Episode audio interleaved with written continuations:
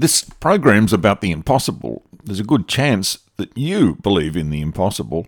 In 1967, Dr. George Wald won the Nobel Prize in Physiology or Medicine. Dr. Wald said, When it comes to the origin of life, there are two possibilities creation or spontaneous generation. There is no third way. Spontaneous generation was disproved 100 years ago, but that led us to only one other conclusion that of supernatural creation. We cannot accept that on philosophical grounds. Therefore, we choose to believe the impossible that life arose spontaneously by chance. This Nobel Prize winning scientist rejected the science that God had to be the creator of life, the only possible explanation for you. Me, I'm a Christian because I don't believe in the impossible. Stay tuned and let's explore the universe as it really is. I'm Paul, and this is CYKIAE. Christ, you know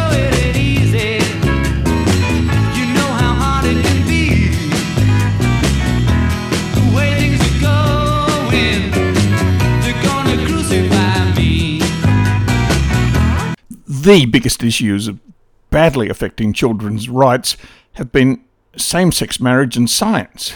Science in many forms, some not yet arrived, although they're being talked about, like artificial wombs for men.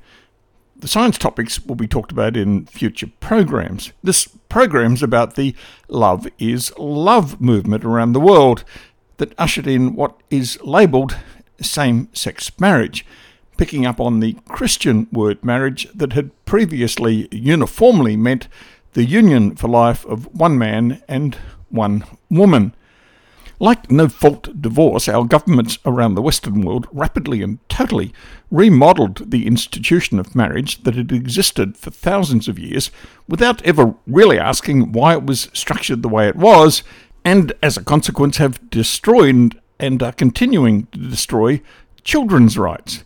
This takes me back to what G.K. Chesterton said in part 7 of this series. If you're a properly intelligent human being, you don't pull down a gate without knowing what it's there for. With these two changes, we pulled down the very cornerstones of our society without knowing what we were doing would mean. The core proposition of this program is that it is the right of every child on earth to grow up with their biological mother and father. This is what Article 20 of the UN Convention on the Rights of the Child says. Australia and every other country on earth, except for the United States, are signatories. And all that convention does is what all of the science studying the effect of these radical changes on children shows is absolutely essential for a well developed child, their biological mother and father. There is some poorly conducted research that suggests otherwise. So let's look at the Love is Love gate that was pulled down and what came down with it. As Louise Perry and Katy Faust in each of their books make clear, traditional marriage was a way to get men to stick around and be involved in bringing up their children.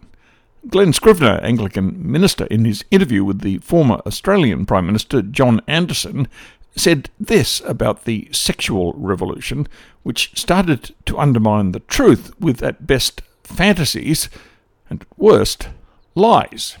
Now, we've also got this other sexual revolution of the 1960s. And in a, in a sense, if the first sexual revolution said that men must be as restricted as women have always been, through the technology of contraception, the, the 1960s say, well, women can be as liberated as men have always been.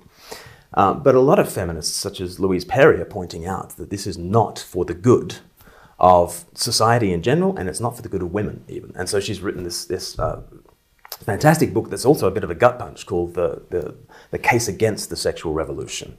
And, and she talks about the, the costs of taking male sexuality and making the whole world again dance to the tune of male sexuality, which is, which is how she characterizes the, the sexual revolution of the, of the 1960s. And I, I think what we see is um, breakdown of family and, and the, the, the bursting apart of sex and marriage and sex and pregnancy and pregnancy and children and children and family. And these things have just been absolutely cast adrift from one another. And the consequences in, in, in our culture are just vast. Katy Faust talks about the reason for marriage and the very imbalanced role of the sexes in that process. She bluntly says, in contrast to the gestating, birthing, and child rearing that biology demands of women, sexual congress goes pretty easy on men by requiring, on average, only a five minute contribution. The sexual revolution liberated men from the societal pressure that used to hold them accountable when that five minutes of pleasure resulted in a baby. Now, sticking around is optional for men, so oftentimes they don't. As a result, mother, child, and all of society pay the price for his absence. Marriage is the solution every culture and religion throughout history has used to legally require a father's presence from conception through adulthood. As recently as 1996, the federal government recognized its role in marriage by passing the Defense of Marriage Act, DOMA, signed into law by President Clinton after it passed both houses of Congress with veto proof majorities. DOMA was not intended to address the emotional attachments of adults in relationships. Its sole purpose was the protection of children, which can only result from a heterosexual union, using the only levers at its disposal tax status and benefits. DOMA made government's role in marriage clear. At bottom, civil society has an interest in maintaining and protecting the institution of heterosexual marriage because it has a deep and abiding interest in encouraging responsible procreation and child rearing. Simply put, government has an interest in marriage because it has an interest in children. Louise Perry, in her book The Case Against the Sexual Revolution, told the same story. I covered what she had to say in detail in part 14 of this series, but here's the key part of what she said, recorded in an interview with John Anderson about marriage. We've talked already about the, monog- the ways in which monogamy produces good outcomes for women. Um, it's really bad for women to be in a polygynous society where they end up living as co wives in often very fractious households with a lot of domestic violence, a lot of child abuse at the same time, look, for people who don't have children, I don't think marriage serves much of a purpose, really. It might be it might be a way of expressing your love for one another. It might be a sort of cherry on life's cake, but it probably doesn't really serve that much of a purpose. Um, I think that the, the purpose of marriage makes sense when you think about the vulnerability of the mother and baby, because the nature of, of, of pregnancy and having a small baby is that you're really vulnerable. You can't care for your, you, you, you cannot um, participate in the labour market as you otherwise could. You need the care of at least one other adult in order to survive, the pair of you. I'm particularly thinking about really sort of um, cultures of much greater privation than ours. To some extent, what feminists, um, what many feminists have tried to do is to try and replace the husband with the state to say that, well, the state provides universal daycare, if the state provides um, money for mothers, um, you know, all the various things that states can potentially do, then you don't need a husband anymore because the state's your backup husband, you know. Um, and so we can do away with marriage and there's no need for it. The problem is, I don't think the state is very good at doing that. And what most women actually want is not to have state actors stepping in and doing the husband's role or doing or doing the mother's role, um, but is is what, what what women want because of this intense biological connection that women have with their children is to be with their children, but to also be supported by other adults. And look, there are there are countless examples of men performing that role terribly and being abusive and being exploitative and all, and all the various ways in which human beings can be terrible to one another. Having said that, I don't think we've yet come up with a better system than the marriage system for for, for, for particularly the monogamous marriage system, for supporting mothers and children. All of the various experiments with communal living or with fully socializing the family or whatever that have been attempted, all of them have ultimately failed, resulted in worse outcomes. And so if we're choosing, if we're not trying to cook up some utopian alternative that's never been tried and likely never will be, if we're, if we're looking at the options available to us that history actually presents to us, the one that seems to have the fewest costs is the monogamous marriage system, which I know doesn't sound very romantic, but it, it just on a purely kind of data driven basis, I think there's a really strong argument for it. Christians and atheists agree that monogamous marriage of both biological parents is good, very good for children. But the DOMA legislation to encourage heterosexual marriage came undone when in 2013 the US Supreme Court found that Section 3 of the Defence of Marriage Act was unconstitutional. That view was followed soon after by the judgment in Obergefell v. Hodges in 2015, which totally brought down the spirit of DOMA when it found that state laws that defined marriage as the union of one man and one woman was illegal. Australia had its referendum on same sex marriage in November 2017, soon after laws were passed legalising homosexual marriage. The word marriage doesn't work when you're talking about marriage in the very specific way that I am, as being an institution in the context of the traditional family of a biological mother, father, and the child from their union. But it turns out that our governments lack no imagination in trying to make it fit. But whatever our laws may say, biology and science trump them. The biology and science is that children are the natural product of a sexual relationship between a man and a woman. Both a father and a mother are necessary and important for children, and marriage between one man and one woman is the best way to promote healthy families. In the eight years after the DOMA legislation was declared to be invalid in America, out of wedlock births have continued to rise. Marriage rates have been falling, and the unique contributions of mothers and fathers in raising children are being ignored in the name of tolerance and inclusivity.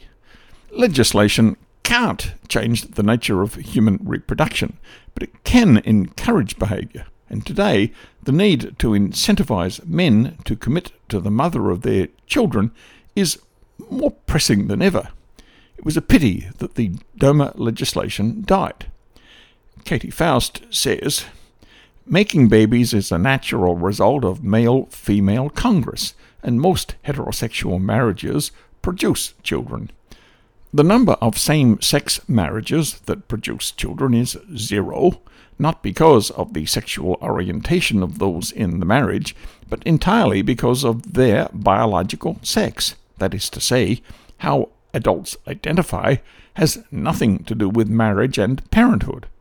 A lesbian and a gay man are perfectly capable of producing a child together. A couple of heterosexual men cannot.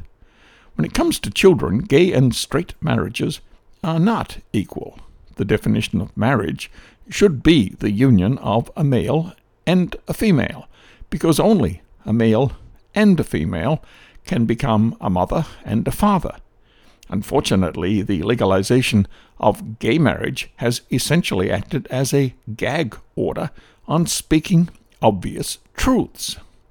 And same sex marriage has also led to other problems about bringing children into this world, which I'll talk about in a later program. The legalization of same sex marriage has led to the serious undermining of children's rights to their mother and father, something that the UN Declaration on the Rights of Children seems to recognise as being vitally important. Legalising homosexual marriage has translated into children being denied the right to their biological mother and father. As I said, how that works will be discussed in later programs. Ironically, it took homosexual marriage to put the spotlight on marriage's most important purpose. Redefining marriage to accommodate same sex marriage has meant that the definition of parenthood has been changed too, along with husbands and wives being optional in marriages. Mothers and fathers have become legally optional as well. Here's how homosexual marriages have taken away the fundamental right of a child to its mother and father in different countries. Taiwan in 2019 legalized same sex marriage. Rick Glauert of the Reuters news service on 22 December 2019 published an article called Taiwan Emerges as New Market for LGBT plus Surrogacy After Gay Marriage Law. By the end of that year, he reports numerous US based fertility clinics were doing business there, finding women willing to act as surrogates for what would become motherless children commissioned by male couples. In March 2017, in Finland, the first homosexual marriages took place. That same year, the Maternity Act was amended to apply to same sex couples to allow the female partner of a biological mother to declare herself a parent on a child's birth certificate. The identity of the biological father has been erased. In 2015, Ireland allowed same sex marriages. That happened after the Children and Family Relationships Act had been amended to modernise parent child relationships, the Ireland Department of Justice and Equality said. The law now effectively gives no recognition at all to the uniqueness of the mother father child bond. Instead, it allows parenthood on the non biological test of intent. It's now illegal to give preference in Ireland to a male female couple in the event of an in vitro fertilization or adoption. This allows children to be created, denying them their biological father or mother or both. That is an outrage. In 2005, Canada legalized same sex marriage. At the same time, it redefined parenthood in a weird way that frighteningly totally ignores the rights of children. Elizabeth Marquardt of the Institute of American Values, in an article entitled The Revolution in Parenthood The Emerging Global Clash Between Adult Rights and Children's Needs.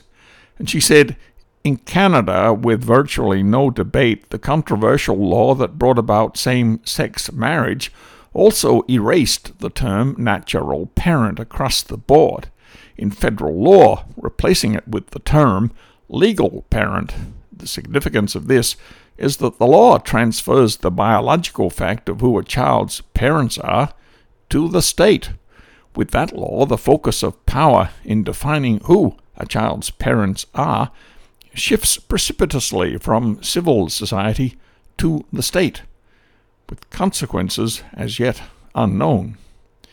In 2016, Canada enacted the All Families Are Equal Act, which defined parenthood as a contractual relationship between up to four, not one, not two, not three, but four adult parents, with the children legally identified as theirs. Spain legalized same sex marriage in 2005. In 2006, it erased the words mother and father from birth certificates. The Telegraph, in an article entitled How's Your Progenitor A, reported that the Spanish Minister of Justice explained that because the government had modified the status of civil marriages to allow the union of same sex couples, it was necessary for a new format for the family book, Libro de Familia, and one that used such terms as progenitor A and progenitor B instead of mother and father. That is a fantastic improvement. After the Obergefell case in America that recognized same sex marriages, there are now no longer any governmental bodies that recognize that children should have a father and mother. In the 2017 case of Pavan and Smith, the United States Supreme Court found that an Arkansas statute that listed only the birth mother on the birth certificate and not that woman's female spouse was inconsistent with the Supreme Court's decision in Obergefell and Hodges. This shows you that love wasn't just love, as Australians were told when we had the debate over same sex marriages. We were told that nothing would change. Same thing in America, when the lawyers for Obergefell, in their submissions to the court, told it that marriage had nothing to do with children. Of course, the lawyers for Pavan argued the exact opposite that marriage had everything to do with children. Lucky that you only have to tell one version of the story at one time. Jeff Shafer of the Alliance Defending Freedom, in an article entitled Obergefell and the Right to Other People's Children, commented of the lawyer's argument in the Pavan case advocates of marriage redefinition borrowed from the institution they just assassinated to make their case. They demanded desexed parentage upon demand for an individual adult who lays claim to somebody else's child as a means of bolstering the naturally bereft, though artificially legal, status of same sex spouse. So the lawyers in the Pavan case argued that the state was required to accomplish what biology makes impossible, making two adults of the same sex the parent of a child. The woman in that case prevailed, and moving forward, a woman's female spouse could then be listed as a parent on the birth certificate of her partner, regardless of the fact that she has no biological relationship to the child at all. Jeff Shafer, in his earlier article, commented incisively It's a strange sort of lying when the state issues a birth certificate that declares a child has two mothers and no father. These sorts of changes are going on worldwide. Parenthood law is eradicating the terms mother and father in the interests of non discrimination, which is diametrically opposed to the interests, not to say rights, of the child and is discriminatory to the biological parents who don't matter. In 2019, the state of Virginia passed House Bill 1979, legalizing surrogacy. The bill states that embryos, let's be honest, they're humans, are items that can be owned. Katy Faust, in her book Grimly, comments that this is the first time since 1860 that a law of Virginia designated a group of people as property. In her book Them Before Us, she writes that from the beginning of time, all across the world, children have suffered the tragic loss of their mother or father. We once universally recognized such a tragedy as something to be avoided at all costs. Now, for the first time in history, advanced nations are endorsing and incentivizing motherlessness and fatherlessness in the name of progress. That's not just tragic, it's unjust. Whether or not the law affirms children's rights to their parents, it's impossible to legislate away a child's longing for his or her mother and father. Naturally, kids will always wonder about their missing mother and yearn for their absent father, even when the law states they have no right to them. The cruelty to children lies in the conflict between the state sanctioned definition of family and a child's natural longings. When law conflicts with children's natural rights, it sends children the message that their natural, normal yearning for their missing parent is wrong, not the law itself. What is it like for a child of a same sex couple? Heather Barwick, former gay marriage activist turned children's rights activist, shared her own experience with fatherlessness. I grew up surrounded by women who said they didn't need or want a man, yet as a little girl I so desperately wanted a daddy. It is a strange and confusing thing to walk around with this deep down unquenchable ache for a father, for a man, in a community that says that men are unnecessary. There were times I felt so angry with my dad for not being there for me, and then times I felt angry with myself for even wanting a father to begin with. Heather was raised by two mums in a lesbian centric world. She didn't come up with the idea that she should have a father because of societal pressure. No one in her world ever suggested she needed one. Her experience was the opposite. She says that she was repeatedly told how lucky she was to have two mums who loved her. Love is love, right? No matter the constant love is all you need messaging, Heather yearned for a father anyway, in a world where cruelly no one validated her very natural human longing. Heather thought she was crazy for wanting a father. Millie, a donor conceived atheist raised by two mums, also felt guilty for wanting her father. As a child, she experienced such intense psychological distress that her mother sent her to a therapist who determined that Millie's emotional turmoil stemmed from a father hunger and insisted that Millie be allowed to meet her dad. She described finally meeting her father when she was 11 years old. Meeting my father at 11 years old was probably the only time I had been a stable child. I saw for the very first time who I was. I looked into his eyes and I thought, that is the missing part of me. Not because I'd fantasized about having a father, but because I could put a face to who I was so I could look at somebody who was equally responsible for my existence. I could affirm my identity based on this man. And if I had not met my father, I would be I would not be standing here with you today because my emotional reaction to not having him in my life, even at such a young age, was devastating and it caused me to regress in my development. Speaking against the accepted narrative that love is love and all a child needs is love didn't answer Millie Fontana's concerns. As she explained, it was only Christians, of which she was not one, who were prepared to listen to her and help her. Because today you're punished if you dare to speak against the narrative. That's what Christians expect.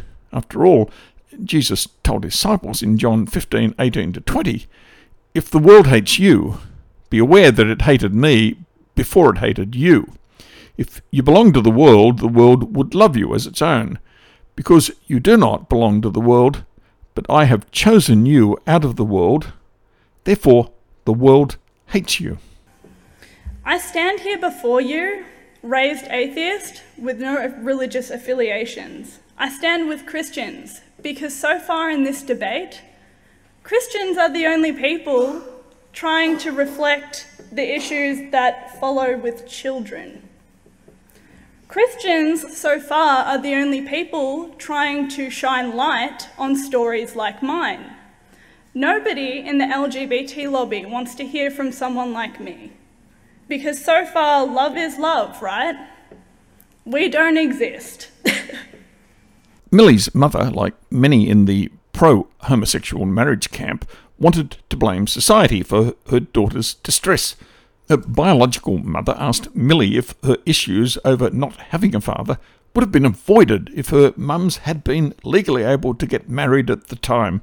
Millie responded, My mother pitched a question to me the other week. She said to me, Millie, what if my partner and I were able to be married? What if we had that stable household environment that everybody else has? And I answered the question very simply. It was basically answered with another question, which would have been how would psychologists have treated me for my underlying issues of fatherlessness if to acknowledge fatherlessness was a form of discrimination? How would any physician, under threat of legal action, have treated me under that circumstance. It was met with silence. Katy Faust's own mother lived with a woman. She also kept in touch with both of her biological parents, though. She said, Neither Heather nor Millie, nor I, believe that gay men and lesbians are incapable of being good parents. My mother provided an exceptional example of how to be a mother, and I credit her with teaching me my best mothering skills. What I am saying is neither my mother nor her partner could have been a father to me. Obergefell and Hodges made it possible for my mom and her partner to marry if they so chose, and at the same time, in effect, it destroyed the right I had to both my father and my mother. Our Supreme Court has essentially ruled that both my parents were not crucial to my health, development, and identity. Nothing could be farther from the truth. Both my parents were vital to my development, as both mother and father are to all children. Kids with same sex parents must now make sense of their mother or father hunger absent any legal authority. Our governments in the West have abandoned their responsibility to children's well being by making laws that conflict with children's deepest longing to have a family comprised of both their mother and father. Legalizing gay marriage is basically a nationwide gaslighting of kids with same sex parents. Intent based parenthood. What could go wrong? That's for the next program. Thanks for listening into this program, CYKIAE. If you missed it, you can catch up with it as a podcast on my CYKIAE, Spotify, Apple, Google, and many other podcast sites. Just look at my program details on Cairns FM 89.1 for clickable links. I'm Paul. Don't miss my next program because you're going to love it. I want to thank my ghostwriter, without whom this program would definitely not have been possible, the Holy Spirit. Maybe you could catch up with me at my church, the GAFCON Northern Hope Anglican Church, at the Peace Lutheran College off Cowley Street, Kamerunga. Just follow the signs.